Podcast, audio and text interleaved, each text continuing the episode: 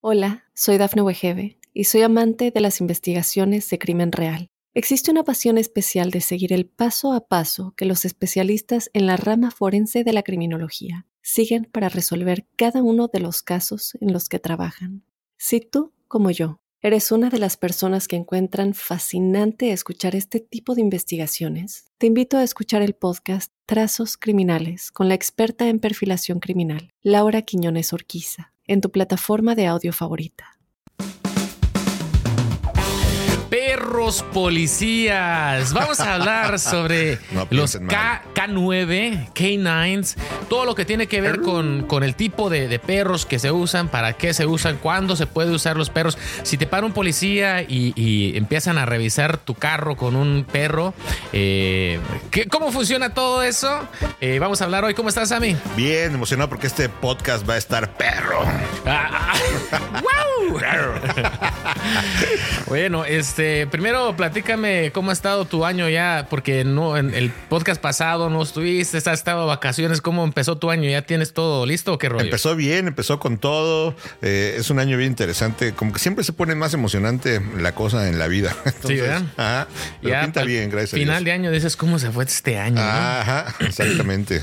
Bueno, eh, empezamos con lo de los perros policías. en, en la historia, eh, esto de, de usar eh, perros caninos eh, K9, que le dicen en inglés K9, literal canino, pero se escribe C-A-N, no, pero ponen K9 porque se escucha igual, Como K9. perro, Entonces de ahí viene el nombre cierto. Ah, K9. me voy enterando, fíjate, ¿Sí? lo útil de un podcast así. Yo nunca había pensado en que sea de dónde sacaron la letra, pues es cierto, es como canino. Sí. K9. K9. Ajá. Entonces nada más, para no escribirlo todo, con una K y un 9, hace la ¿Y palabra. por qué ponen, a ver, ha- hacemos un paréntesis Dime, antes de entrar a lo de los perros? ¿Para qué sirven las claves? ¿Por qué siempre todo lo tienen en clave o ese es otro, eso incluso daría más bien para otro, otro Eh, podcast? El código, sí.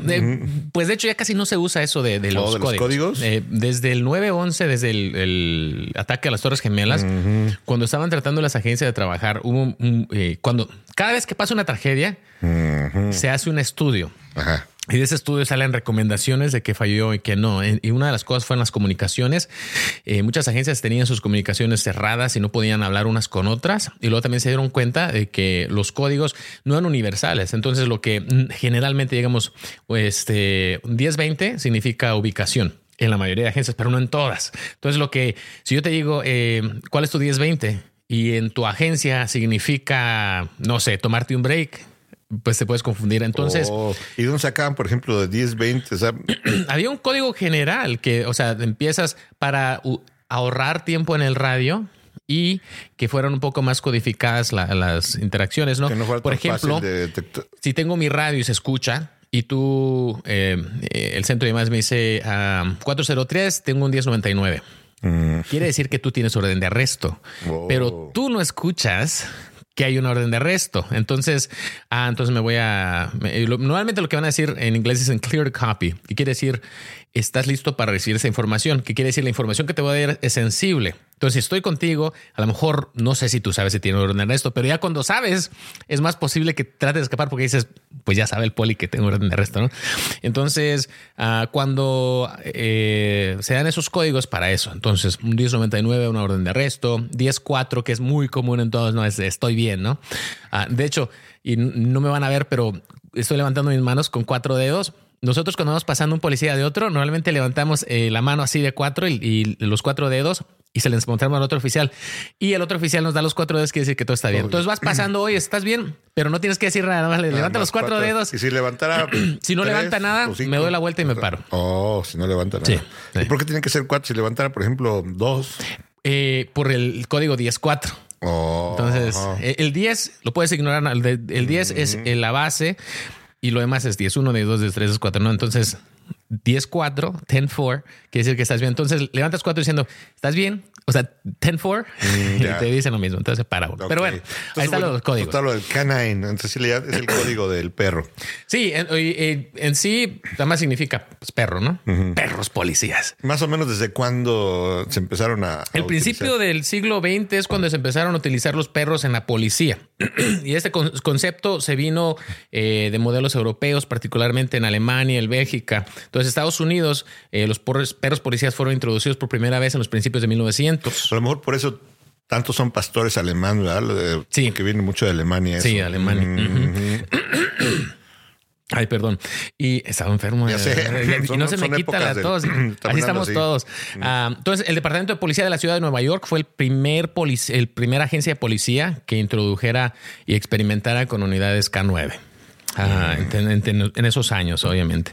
Ah, y Nueva York siempre ha sido una de las agencias que siempre está innovando y nueva pero pues cuando tienes un presupuesto de billones de dólares y tienes miles y miles de oficiales, puedes hacer un montón de cosas, ¿no?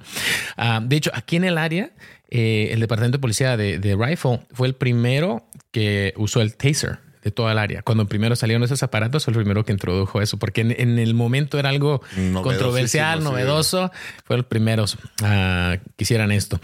Ah, bueno, después de ahí eh, durante la Primera y Segunda Guerra Mundial aumenta el uso de, perros, especialmente en las guerras, eh, para roles militares, eh, de detectar explosivos, de, búsqueda y rescate. de, los usaban también para entregar mensajes durante la guerra. Como mensajeros. sí, sí. ¿Cuáles los pájaros que los Ravens ¿no? que mandaban antes? Ajá, los cuervos. Los cuervos. Ahora. la paloma mensajera. La paloma mensajera usaban esto. Entonces, durante ese tiempo eh, dijo, bueno, pues también se podía usar para la aplicación de la, de la ley, ¿no? Entonces empiezan en, en los 50 mm, y 60 se empieza a formalizar más estos programas eh, de unidades K9 en los departamentos de policía. Entonces empieza a tomar un poquito más forma. Y en ese periodo eh, se estableció el entrenamiento, los estándares para perros policía porque se tiene que llevar, como todo lo que se hace con policía, tiene que ser mm. estándar. Todo tiene que ser que se pueda volver a entrenar. Tiene una forma, sí, tiene una forma comprobada y que sigan. Mm, para ahorrar trabajo también, no muchos, por ejemplo, si hay un departamento que apenas va a adoptar un perro que sepa Sí. ¿Cuáles son las? Sí, y hay, hay programas donde puedes enviar a los oficiales, porque también, así como tienes que entrenar al perro, tienes que entrenar al oficial para, que pueda saber cómo manejar el perro, ¿no? Mm. Ah, entonces, al, principio de, este tiempo se usaban prácticamente para rastrear y aprender a sospechosos, buscar narcóticos explosivos. Entonces, eso empieza a qué es lo que vas a buscar. Eh, los, eh, las agencias de hoy han cambiado un poquito el uso de eso Ah, muchas agencias ya no usan perros para aprender, los usan para detectar eh, narcóticos, buscar evidencia y a veces como para relaciones públicas. Mm, yo te voy a ah. contar a mí la que me pasó una vez, venía de México y entonces tú sabes que cuando uno va a México, de los tesoros más. queso. El queso. yo me, compré una torta, una mm. torta chilanga y no decide, ya sabes, el tortón en el aeropuerto. Mm. Y me lo iba saboreando, pero yo dije, no, me la comeré ahorita. Dije, no, mejor ya cuando llegue a Estados Unidos, porque ya voy a empezar a extrañar a, México. Entonces me voy a esperar, no la voy a guardar, pero se me venía antojando todo el camino, ¿no?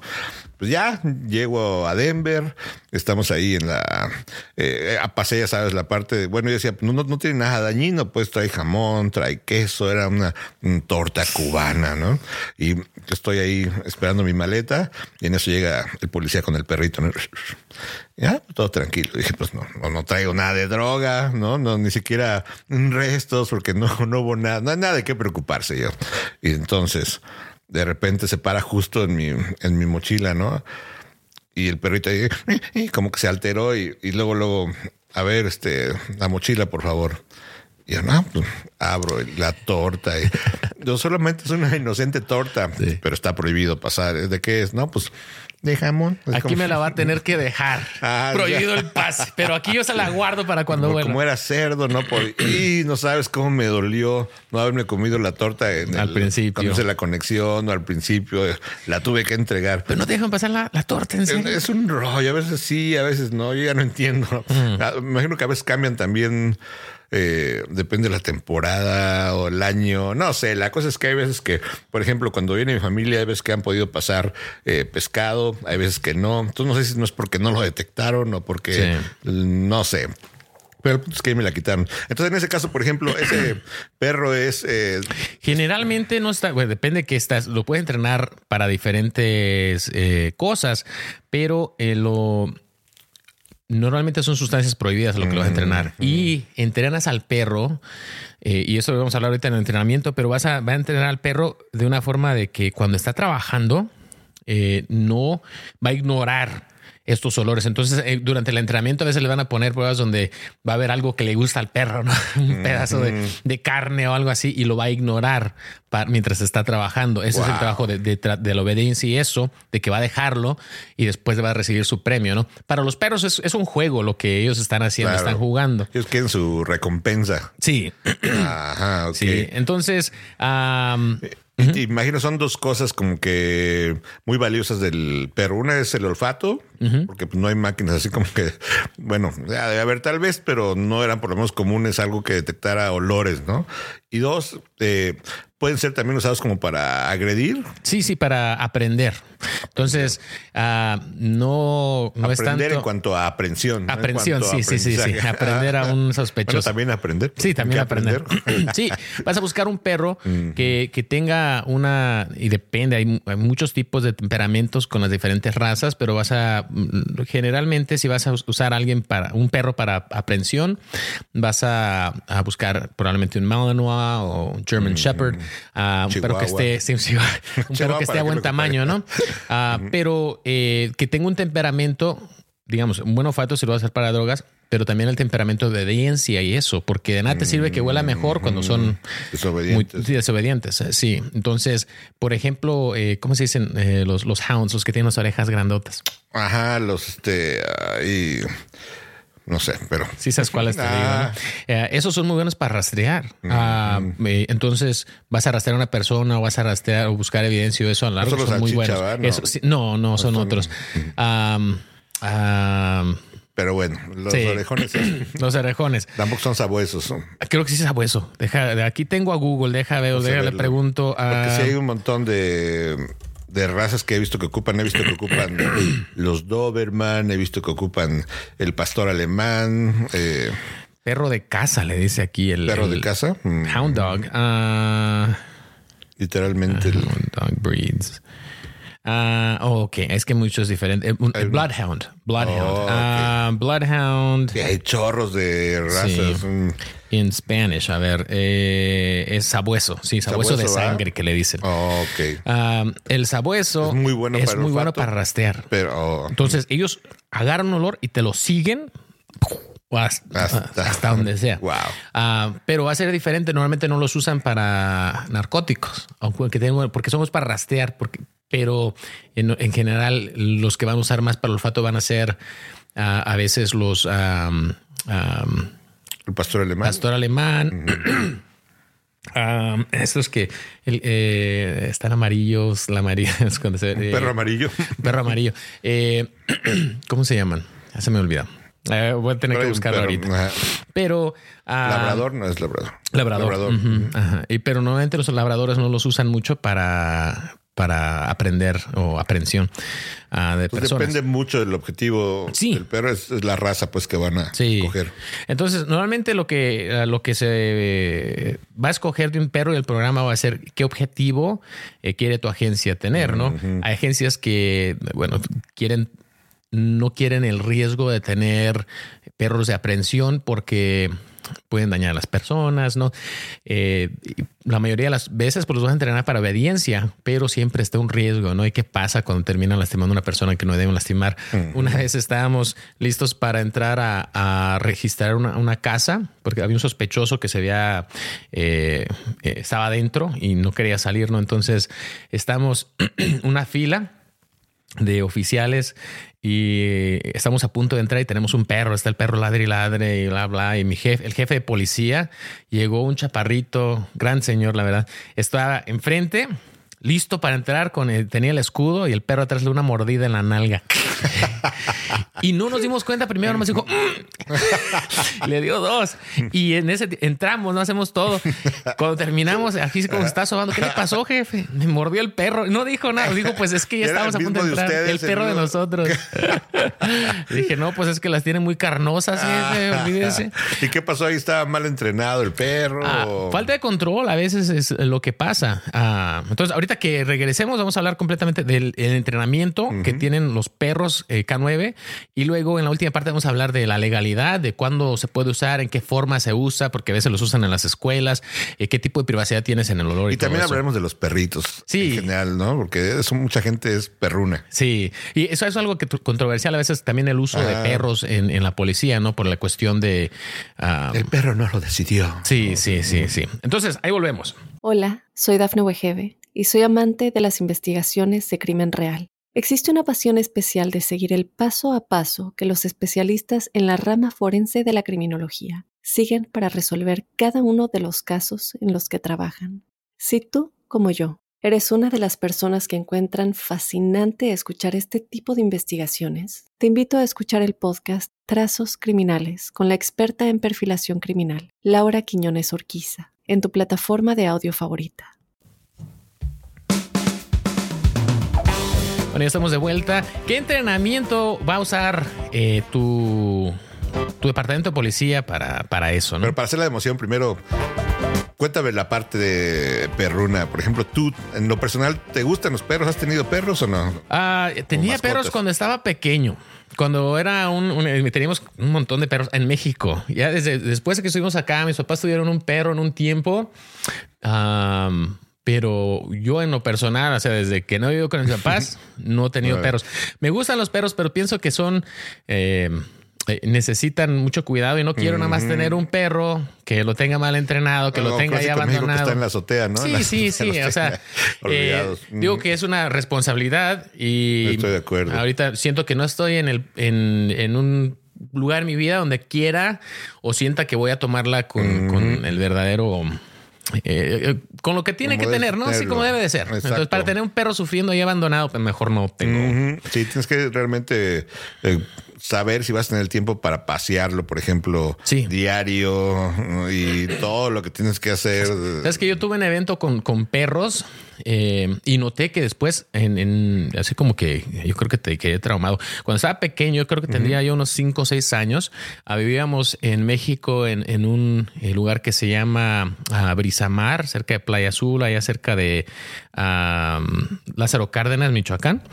Y voy caminando, es una, una calle al lado de un canal. Estamos en la casa, iba a una tienda bajando. Y voy en, en esta carretera, ¿no? De, de polvo y eso. Y yo no sé dónde salieron, pero salieron unos perros y me empezaron a corretear. Y ves que Híjole. yo no sé si es más en México, aquí casi no lo noto. De vez en cuando sí, pero oigo los ladridos y se me echan así, vienen dos perros y me tumban y me muerden. Y no me, no me destrozaron, pero y me ¿Cómo espanto, cuántos años corro. tenías ahí? Cinco o seis años. yo creo. Ay, Entonces, y lo recuerdo, o sea, lo recuerdo así como ¿Cómo que no? fue ayer. Entonces, recuerdo que me muerden lo- los, este, los pies y eso, y al último ahí me dejan. Y no, no quedé ensangrentado o súper lastimado, pero people mi corazoncito imagínate, latía. ¿no? La del terror. Sí. Los animales mordiéndote. Entonces, a los cinco cuando, años. lo que he notado es de que, porque veo mucha gente que luego les da de comer a sus perros en, en la boca, ¿no? Que, que de su mano el, el- le da de comer, que come a tu mano el perro. Yo le navego muchísimo para hacer eso, porque cuando hago como que mi cuerpo. Sientes que- Sí, dice. "No, es- Sí, te deja el morder". traumita. Sí, te queda el traumita. Ajá, yo me acuerdo, por ejemplo, a mí, yo era muy valiente de que había un perro. Ya ves que en México por todos lados hay perros en la calle, ¿no? Entonces, yo veía un perro en, en la calle, yo pasaba con toda la confianza y me sentía muy orgulloso siempre de eso de decir, no, a mí no me dan miedo, ¿no? Y ya ves que dice, no, si tienes miedo, tienes más probabilidades de que te ataque. Entonces, yo siempre muy orgulloso de eso. Hasta que un día que fui con mi mamá y una amiga, las había llevado al mercado, vamos regresando, vamos subiendo al carro y de eso llega un perro y de la nada, ¡cras! también entre la nalga, ¿no? Un poquito más abajo de la nalga.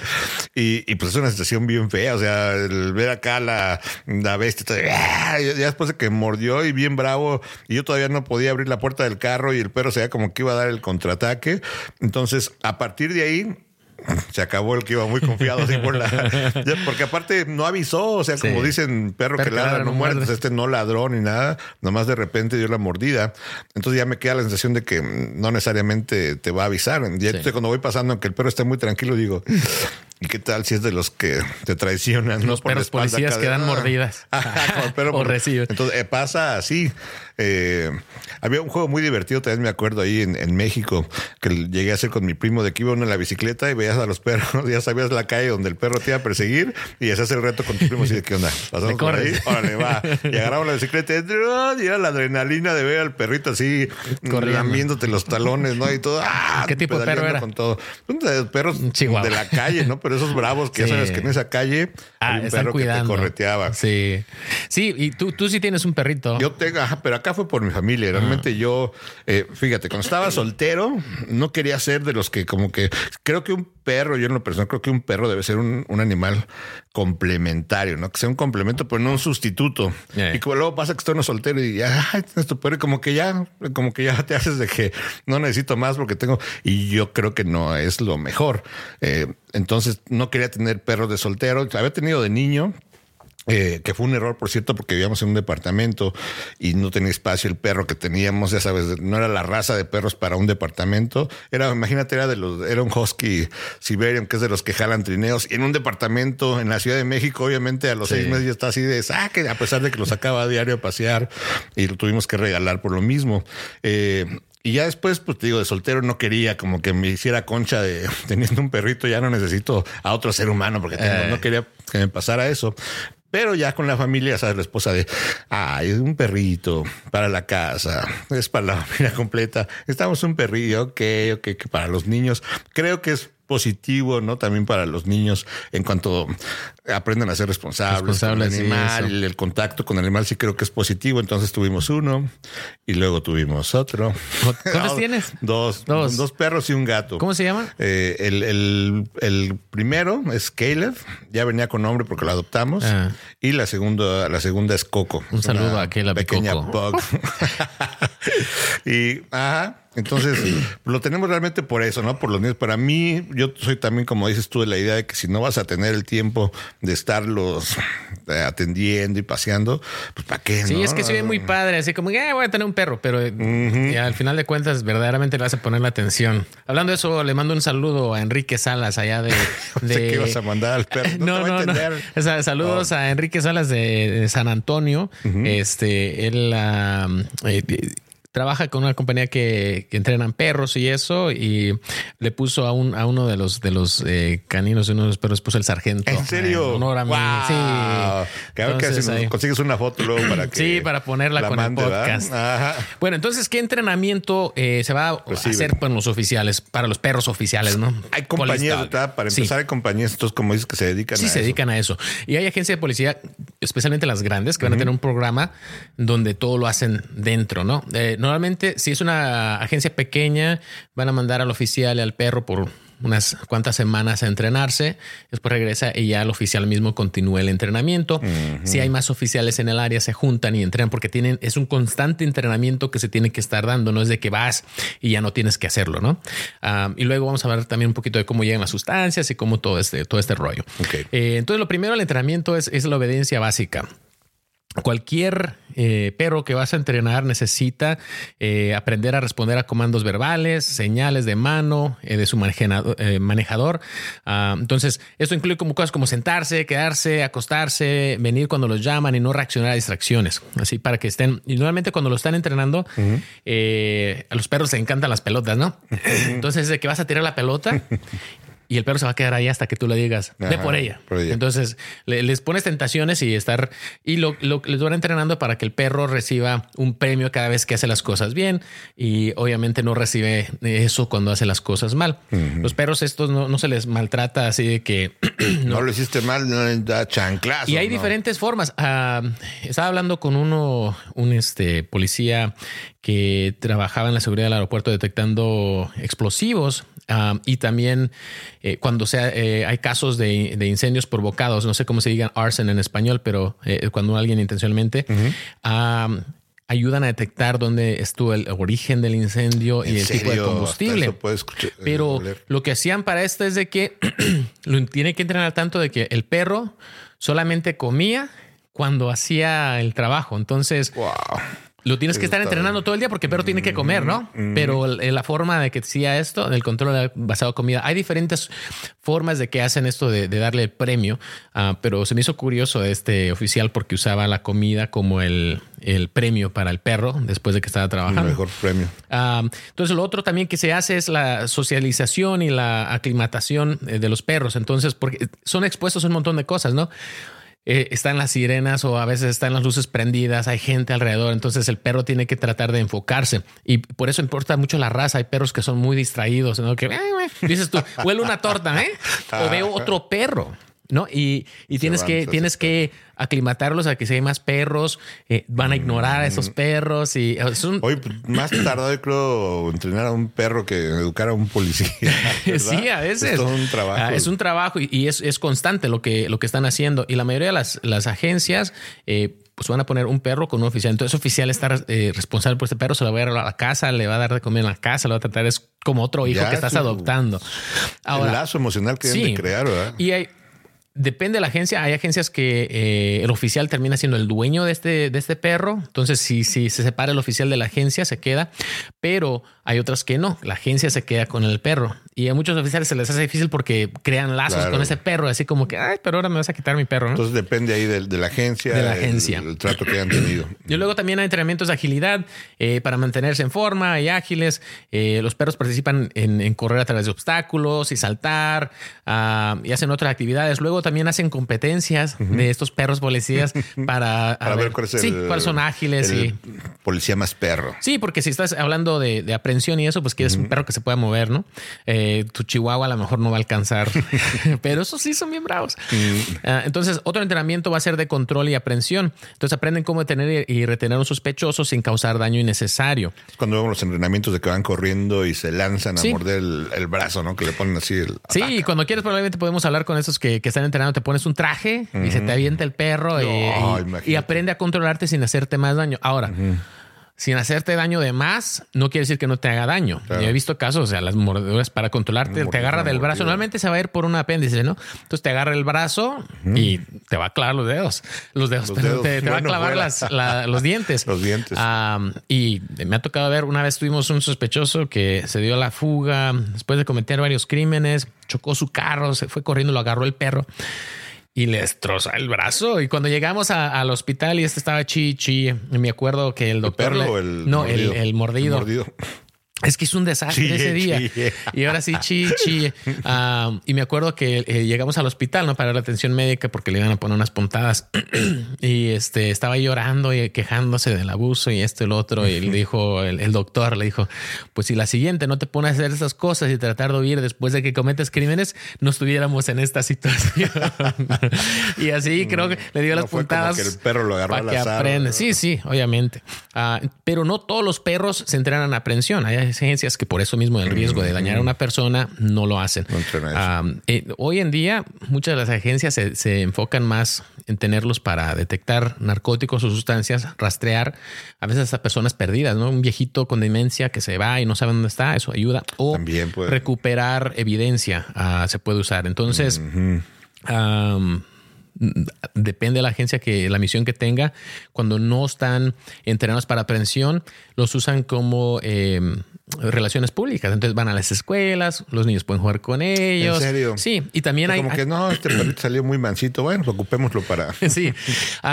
y mientras lo estás entrenando con, con obediencia, eh, cualquier perro se va a hacer dócil mientras esté bien entrenado. Luego, ahora, algo que a lo mejor la gente no piensa de perros policía, pero en varias agencias, especialmente en centros de donde se tratan abuso infantil y ese tipo de cosas, eh, también tienen perros para ayudar a, calmar la ansiedad. Eh, sí, he visto que luego llegan a las escuelas incluso para que también alumnos ansiosos los... los eh, Sí, entonces ese es otro uso que también que pasa. Entonces, está el control y aprehensión, está el rastreo y búsqueda, eh, y los perros son entrenados para rastrear personas o, ah, objetos por su olor.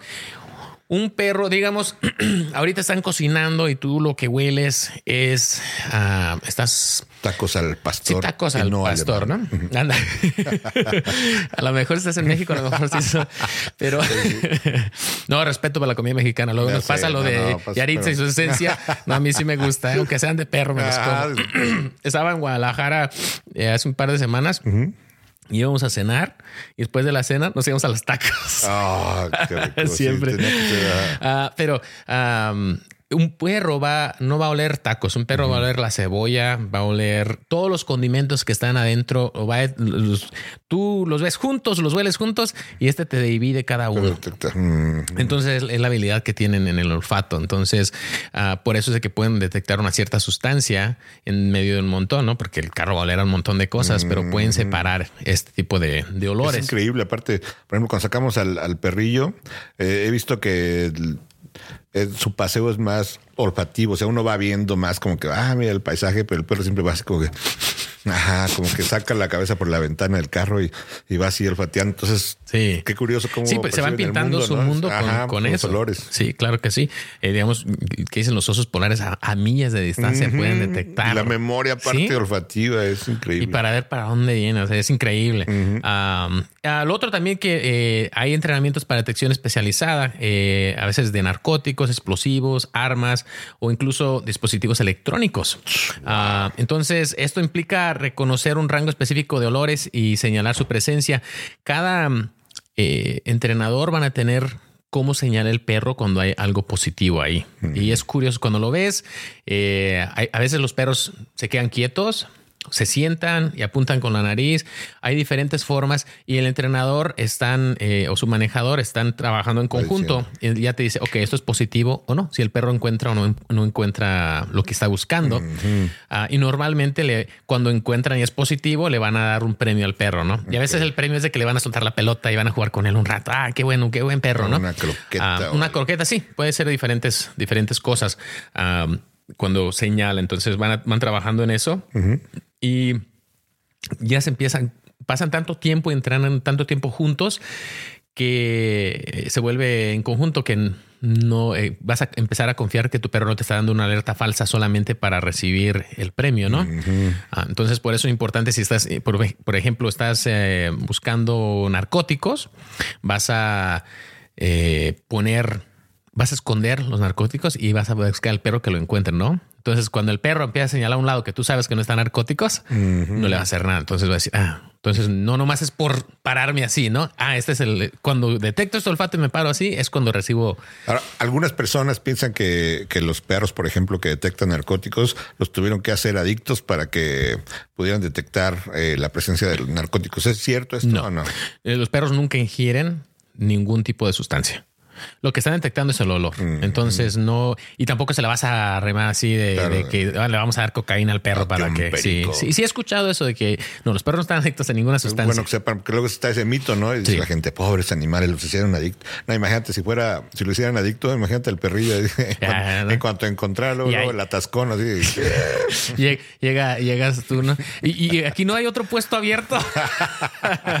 Ahorita que regresemos, vamos a hablar de toda la legalidad de cuándo se pueden usar los perros y especialmente en esto de, buscar narcóticos y cuáles son tus derechos en ese aspecto que ahorita que regresemos. ¿Sale, vale? Venga. Hola, soy Dafne Wegebe y soy amante de las investigaciones de crimen real. Existe una pasión especial de seguir el paso a paso que los especialistas en la rama forense de la criminología siguen para resolver cada uno de los casos en los que trabajan. Si tú, como yo, ¿Eres una de las personas que encuentran fascinante escuchar este tipo de investigaciones? Te invito a escuchar el podcast Trazos Criminales con la experta en perfilación criminal, Laura Quiñones Orquiza, en tu plataforma de audio favorita. Ok, bueno, estamos de vuelta. Eh, seguimos un poquito porque falta un poquito de cositas eh, sobre el entrenamiento y lo vamos a hablar sobre esto de, de la legalidad Y te voy a hacer preguntas a ver. A ver, a ver, si le atina. a ver si le Ustedes atinas. también pónganse a ver, a, a prueba sus conocimientos. Sí, vamos a ver, a ver qué cuánto sabe Samuel Bernal. Venga. Y hablando, eh, si ya nos sigues en Facebook, en TikTok, en eh, Instagram, me puedes encontrar a mí como Sargento Carlos Cornejo y a Samuel Bernal como. Samuel Bernal. Miré que abriste una nueva cuenta en TikTok también. Sí, ¿Cómo se llama? de- bueno, es que tengo dos. Una es donde doy noticias, esa es información buena, así ponen el arroba información buena, y otra de ventas, que es ventas claras, porque también me gusta mucho todo lo del marketing Sí. y eso. Entonces hay otra nueva que es este ventas claras. Sí, vi que estabas poniendo algo de sobre las ventas. Y, oye, la noticia la otra vez del, del carro que se fue al voladero, es que susto, ¿no? Ay, sí. Yo estaba manejando por esos rumbos ese, ese día, así como que. ay. Que uno primero habían dicho que eran mil pies de altura los que habían caído, y luego habían dicho que eran 350. Y dije, entonces, ah, pero bueno, ¿cómo fueron es un el golpe, no? Chingo de pies. Ah, no fueron mil pies. Ah, ah, déjalo quito. Ah, bueno, entonces seguimos con, con esto de los perros. Ah, normalmente, un, un aspecto crucial del entrenamiento y el desarrollo eh, eh, de un fuerte vínculo entre el perro y su manejador. Entonces, se tiene que, que crear eso. Ese lazo. Ese lazo, porque la confianza mutua y la comprensión son fundamentales para el éxito operativo. Entonces, eh, el oficial va a pasar muchísimo tiempo con este perro ah, entrenándolo. Entonces Las- tiene que tener un perfil psicológico casi del oficial, ¿verdad? Que le guste eso. Sí, tiene que gustarte, porque si no. Que sea una persona Sí, de sí. antiperros, pues Que- no. Sí, pues olvídate. Ah, entonces, y también se practican eh, escenarios realísticos, ¿no? Que, que imiten situaciones reales de la aplicación de la ley, ah, incluyendo eh, gestión de multitudes, integración de vehículos, operaciones tácticas, depende de la misión del perro, ah, porque es donde va a interactuar, ¿no? Entonces, quieres que cuando el perro esté oliendo al lado de la carretera, estás en la interestatal, ¿es la interestatal o el interestatal? La carretera interestatal podría ser ahí la. Ah, o el camino O el interestatal. camino interestatal. Pues sí, eso Bueno, él o la, como sea. cómo lo- Bueno, esta es la interestatal. Están pasando correctas. vehículos a alta velocidad, ¿no? Entonces tienes que, el perro tiene que estar concentrado en lo que hace. En Entonces que tienes va. que empezar a, a entrenar con eso. Ahora, digamos, Venga, las preguntas. aquí viene. Tan, tan. Ok, son las 9 de la noche del 14 de febrero. Samuel Bernal va a recoger a su esposa para llevarla a cenar. Cuando escucha de repente el sonido inconfundible de el sargento Cornejo. Cuando Ben lo para y le dice, hola Samuel, ¿cómo estás? ¿Qué pasó, sargento? Mira, yo ibas, lo conozco. Ibas, pasa, ¿quieres un autógrafo? Ahorita te lo doy en tu multa. Ah, ah, ¿dónde, dónde está? A ver, hoy no, hoy no vino. Ah, ahí está. Ahí está. Este, ok, te para un policía y tú no, no hay ningún otro tipo de sospecha. Simplemente te paró porque te pasaste un alto y lo que te va una multa. Y llama porque te veo medio barbón y así como que digo, este será este barbón. este barbón chilango. Ay, y luego chilango. Y hay, hay, un, hay una unidad canina cerca. La llamo, llega y mientras yo te estoy dando tu multa, estoy escribiendo eh, tu multa, el perro empieza a oler alrededor de tu Y vehículo. entonces yo pregunto, sargento, ¿la mordida va a ser para usted? o con el perro. Con uno de 500. Ah, Me salió lo chilango. ¿Es legal que este perro esté oliendo tu carro sin ninguna sospecha? No, no se ha metido a tu carro, está ol- olfateando alrededor de tu vehículo durante, una parada de tráfico. Creo que sí, porque Sí. nada más está oliendo y está por fuera. Sí, mira, ¿Fue ha cambiado. Eh, hubo un tiempo, eh, un caso, un fallo en, en la, en la corte de- del distrito 10 o el circuito 10, que incluye Colorado, donde prohibieron esto sin, sin una, Una eh, razón, razón. justificada. Después, No puedes decir porque estaba barbón. ándale, después se cambió y eh, ahora el- en la regla es de que no tienes, todo se basa en una expectativa de privacidad. Y el último fallo quedó de que esa corte eh, había errado y que una persona no tiene expectativa del olor que está alrededor de su vehículo, expectativa de privacidad, perdón. Entonces, lo que no puede hacer el oficial, si no tiene algún otro motivo, si no ames eh, lo que te acabo de decir, te pasaste el alto y es lo único que tengo, aunque sospeche que vendes y usas y lo que sea, no puedo extender ese contacto para que el perro llegue y huela a tu vehículo. Mientras estoy tomando el mismo tiempo para proceder con lo que voy a hacer, el perro puede venir y oler. Mm, como que dice, ya traes el perro ahí contigo y mientras Sí. estás tomando el tiempo natural. Digamos, si, si te voy a parar normalmente, una parada de tráfico va a durar entre, digamos, si tú tienes todos los documentos en orden y no falla nada, te va a tomar y te voy a dar una multa porque es diferente. Si te dan una advertencia, una multa, a veces los documentos que se van a llenar es diferente. Y también depende cuánto se toma normalmente ese oficial. Entonces, por general, estoy hablando de 10, 15 minutos. Hay oficiales de que muchas veces nada más dan advertencias de, su tarjeta y ahí nos vemos. Va a ser más corto, pero si es la práctica de ese oficial y ahora te voy a dar una advertencia por escrito, ya no eh, pueden argumentar de que tú estás extendiendo eso porque normalmente, entonces la, práctica que hizo el oficial eh, tiene eh, importancia en esto, ¿no? Si yo extiendo, digamos, el, el perro está a 10 minutos de aquí y ya llevo yo 5 esperar. minutos y ahora ya terminé el papeleo. Pero te digo, pues espérate porque va a venir el perro a alerte. Ya no puedo Ah, hacer no. eso. Tendría porque estaría violando. ¿no? Tendría que haber una razón Sí, para, para extender esa parada. Entonces, ahora, si estás manejando sin licencia, te puedo hasta detener por manejar sin licencia. Entonces, el tiempo es irrelevante. Te puedo detener, poner esa patrulla, llevarte a la estación de policía y hacerte una, ficharte ahí, ¿no? Y Y ahí durante ese tiempo, el para la perro. revisión. Hay tiempo para la revisión. Entonces depende cómo el oficial esté manejando eh, su discreción y todo lo demás, ¿no? Pero am, en lo general no va a ser ilegal que un oficial haga eso.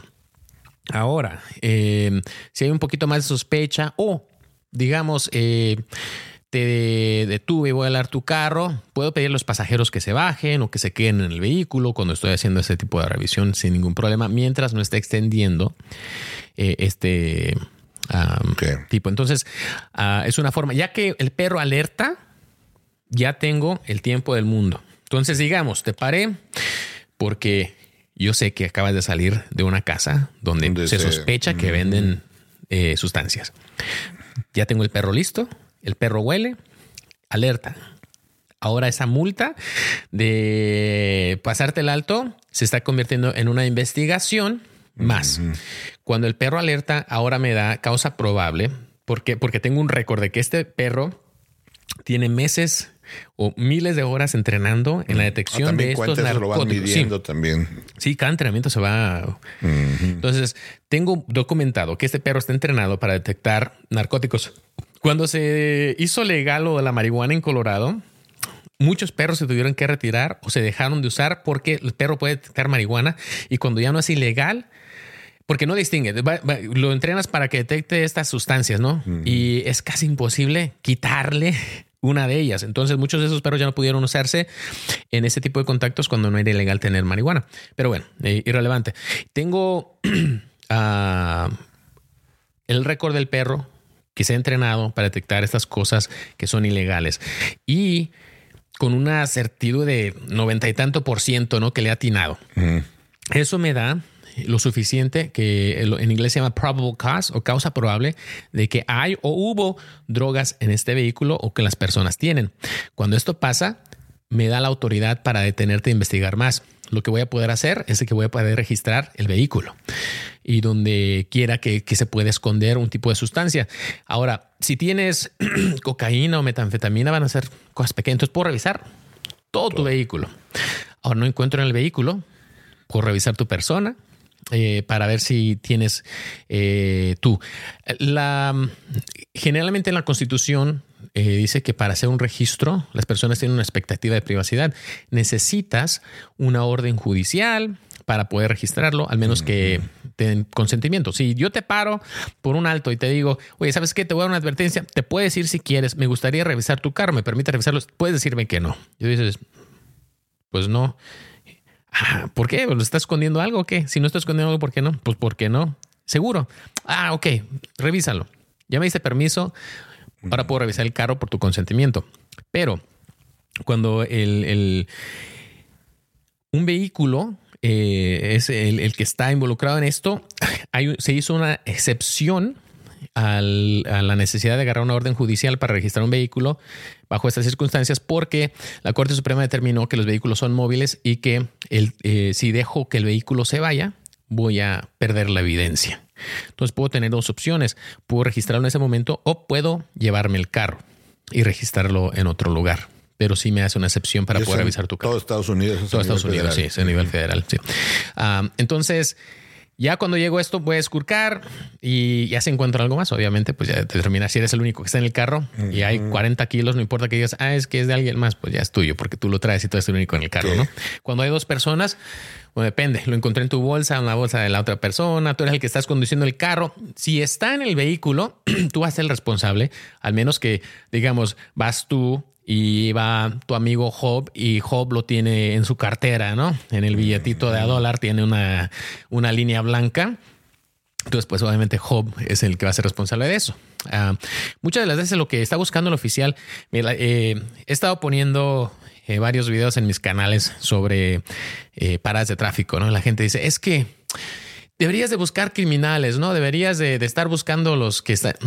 Los criminales manejan. Los, eh, transportan drogas, transportan eh, personas, transportan niños que han sido prácticamente robados de sus familias, que se usan para tráfico humano eh, y todo eso se transporta. Entonces, el, el, hecho de hacer cumplir el reglamento de tráfico, en mi parecer, tiene dos funciones. Una, lo más peligroso que haces en tu día es manejar. Y mm. todo nos ha pasado cuando una persona agresiva en la carretera que casi está causándole accidentes a los demás, que es donde está un policía, ¿no? Para eso. ¿Por qué? Porque muchas personas pierden la vida en las carreteras cada año por la forma de que manejan ellos o que manejan otras personas. Lo otro es de que también vas a encontrar un montón de otras cosas. Vas a encontrar eh, sospechosos de, crímenes. Al líder de la Mara Salvatrucha que está aquí en Estados Unidos, lo detuvieron una parada de tráfico por ir siguiendo a un carro cerquita y leer el pasajero de ese vehículo. Y ahí es como lo detuvieron. Eh, o sea, con una lista de cargos enorme, ¿no? De, extorsión, de homicidios y que tanta cosa por una parada de tráfico. Entonces, es importante la función de tráfico para muchas cosas. Y lo otro es que para tu ciudad, cuando se nota que la policía está activa, las personas automáticamente se regulan un poquito más en su comportamiento de tráfico y se ve que, ah, bueno, aquí le voy a pensar dos veces porque aquí, eh, aquí hay, sí, aquí hay algo. Entonces, eh, tiene varias funciones. Hay pueblos que hasta tienen ya la fama, ¿no? Que dicen, vas a ir a tal lugar. Oye, aguas ahí, ¿eh? Porque maneja bien ahí, porque si no, son bien perros. Sí, y dices, bueno, pero vas a manejar bien, ¿no? Así como que pones atención. Entonces lleva un propósito. No quieres tener la fama de que eres un departamento de policía racista que abusa de las personas, pero que está haciendo cumplir la ley, pues es trabajo, Hola, soy Dafne Wegebe y soy amante de las investigaciones de crimen real. Existe una pasión especial de seguir el paso a paso que los especialistas en la rama forense de la criminología siguen para resolver cada uno de los casos en los que trabajan. Si tú, como yo, eres una de las personas que encuentran fascinante escuchar este tipo de investigaciones, te invito a escuchar el podcast Trazos Criminales con la experta en perfilación criminal, Laura Quiñones Orquiza, en tu plataforma de audio favorita. Oye, más o menos, eh, ¿crees que sea la mayoría o la minoría de los departamentos de policía que tienen perros? Ah. Yo, estaba buscando precisamente un dato al respecto. Dicen que no hay no hay datos así oficiales. No hay datos. En mi experiencia, eh, yo creo que si, si te dieras un estimado, yo creo que a lo mejor como el 60, 70% de las agencias tienen. Oh, sí, algún tipo de... tal vez la mayoría. Y sí dicen que, que tal vez como 50 mil, hay como 50 mil perros policías en el país. No, aquí somos un, número un millón. Estimado. sí, uh, no. Perros policías, no policías perros. Ah, este, sí, yo creo que más o menos el el 50% a lo mejor de las agencias, también es que depende mucho del área. Luego hay agencias que tienen varios perros, agencias que nada más tienen uno o dos. Eh, ¿Ustedes han tenido un perro. Dos. Eh, un, tiempo estaban dos. Un tiempo estaban dos. ¿Qué tal? ¿Te, encariñabas del perrito? Sí, todo el mundo quiere al perro, ¿no? he visto que lo toman muy, muy personal. O sea, cuando, por ejemplo, ya se va a retirar incluso el perro, hasta lo ponen y le hacen como su homenaje. O sea, puede ser. Sí, en el tiempo que estuve en el departamento de policía de Rifle, tuvimos, me parece, cuatro o cinco perros. Y cuando se retiraban, pero después, años después, fallecía el perro, hay varios que están enterrados ahí. Oh. Se le hacía así como hasta su funeral. Sí, sí, Mm. convierten en parte de la familia. sí, del equipo. Uh, están ahí activos. Era, para, era detectar eh, narcóticos. En esa agencia todos los perros han sido para detectar eh, mm. narcóticos. Y sí, hacían mucho, o sea, sí. Sí, sí, ayudan bastante. O sea, cuando estás tratando eh, es una herramienta muy útil porque, digamos, estamos tratando de. No falta. Dices, en mi vecindario están vendiendo drogas, es lo que pienso porque están llegando cada rato, ¿no? Y entonces, parte de la investigación es tratar de hacer contactos de las personas que salen. ¿Por qué? Porque necesito suficiente para agarrar una orden de registro de esa casa. Pero parte de eso es decir, ok, en esta casa están entrando y saliendo gente cada 5 o 10 minutos. Yo me puse simplemente a vigilar y en una noche entraron 15 personas diferentes donde entraron y salieron, que es eh, por mi experiencia y mi entrenamiento consistente con personas que están vendiendo eso. Después, durante mi, investigación, eh, hice 10 contactos en una semana saliendo de ahí y de esos 10 contactos, 8 encontré sustancias ah, y estuve contactando personas que yo sé están relacionadas en eso. Entonces, esas ya puedes entrar a la casa y registrar y arrestar a las personas. Entonces, parte de eso es que cuando la gente está saliendo de ahí, lo estás tratando de parar por cualquier cosa, ¿no? Y ahora, digamos, te paro porque eh, tienes una luz fundida y vas saliendo de esa casa. Ahora, para poder registrarte, puedo, si no tengo otra herramienta, cuando te pare, obviamente voy a estar poniendo atención. Lo que decimos. Si hay alguna pipa, si hay alguna otra cosa que me pueda ayudar a, detectar. Pero si no encuentro nada, no te puedo registrar. Pero si tengo un perro disponible, el perro llega, huele, detecta y, y ya tienes ahora, ya encontraste. Tiempo Exactamente. Entonces es una herramienta invaluable. Me acuerdo que cuando estamos trabajando ese tipo de casos. desde afuera olían, así que vi, aunque la droga estuviera dentro, desde afuera luego, Y entre más tiempo haya tenido ahí, más, más rápido se detecta, ¿no? Ah, ahora, la mayoría de estas personas se han estado fumando esa cosa dentro del carro por semana, entonces el olor ahí va a estar. Ahí va a estar. entonces, aunque no haya sustancia, por lo menos el olor ahí va a estar.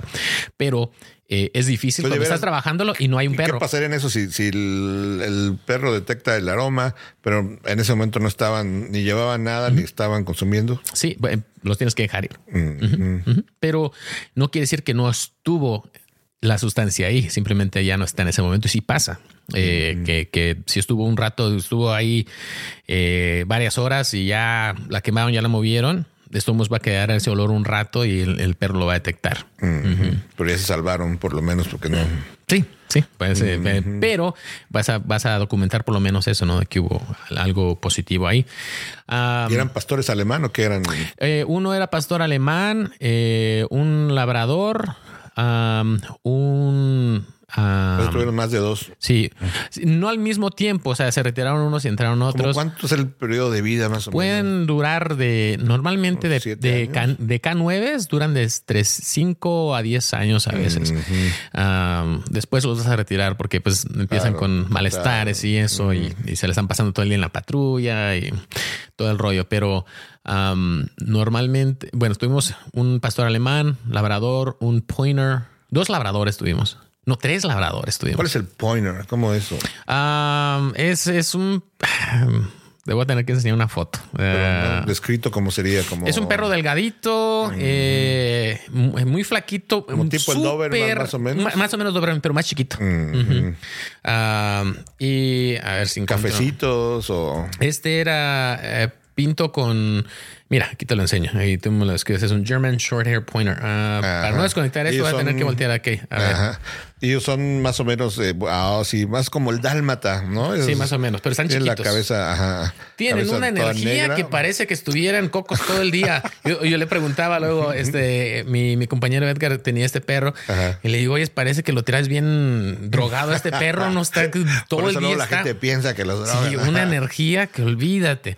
pero es súper chistoso porque en cuanto detectaba algo, se, su, su cola, como tiene tanta energía, siempre y detectaba algo y ¡pum! Se paralizaba este perro. Oh, paralizado. Y es curioso porque, digo, como tiene tanta energía, que está siempre moviéndose. Era muy notorio. Sí, muy notorio. Se parecía estatua. Eh, es cuacua. este, sí, algo, algo increíble, pero. Qué padre. Ah, también se usan luego para a veces en las escuelas. Los oficiales que se dedican a las escuelas luego a veces tienen perros y pasan por los pasillos, ¿no? Tratando de detectar. Ha habido casos que no se ha definido eh, específicamente porque el oficial eh, de los, estudiantes tienen una expectativa de privacidad en el locker de la policía. Pero los oficiales que están en las escuelas tienen un doble rol. Entonces, normalmente, si, si, esa petición de, de, los, de la administración de la escuela se permite, no cuando nada más llega la policía y lo hace. Es otro tema para podcast, ¿verdad? Lo de las escuelas. Sí. Ah, entonces, bueno, ahí más o menos está esto de, los perros, eh, los K9 y eh, yo pienso que es una herramienta muy útil para la policía. Ah, si quieren ir a ver un caso chistoso eh, donde no tenían un, perro, pero el oficial empieza a ladrar eh, unos chavos se roban un carro y se están escondiendo y no saben dónde están, pero saben que están en este bosque, ¿no? Y nosotros también usamos la técnica varias veces donde se empieza a hablar, uf, uf, si no sales voy a soltar el perro. Y, ah. era lo más el oficial ladrando y salen estos bien espantados, así como me van a echar el perro, ¿no? Eh, así este, pasa. Normalmente cuando vas a... Es bien clásica también la escena, ¿verdad? perdón, cuando andan buscando a alguien, por ejemplo, y que, clásica película y van los policías y van con los perros, ¿no? el sí, perro así, ah, rastreando, sí, sí, clásico. Eh, cuando, cuando, vas a entrar, cuando tienes un perro de aprehensión y vas a entrar a una vivienda, normalmente también vas a dar una advertencia primero. Entonces, es, si es típico, si tienes un perro, verdaderamente vas a decir sal porque voy a soltar el perro y el perro si te encuentra te va a morder. Así es que te estoy advirtiendo que salgas. Y ya si no saliste y te encontró, pues ya valiste tú. Te imaginas a alguien así con un Rottweiler dentro de... Pásalo, con un Bull Terrier, ¿no? Sí. Déjalo que, que comience la pelea. Bueno, pues ese fue el episodio de hoy. Perros, policías, K9. A ver, este, palabras de sabiduría, Sammy. Palabras de sabiduría es eh, el cumpleaños de un amigo es un ciclo que nos recuerda el tesoro de tener a un ser amado. Felicidades, Carlos, porque ah, fue tu cumpleaños, sí. Muchas gracias. Manden felicidades. Ya cumplí los 15. gracias, nos vemos el próximo lunes.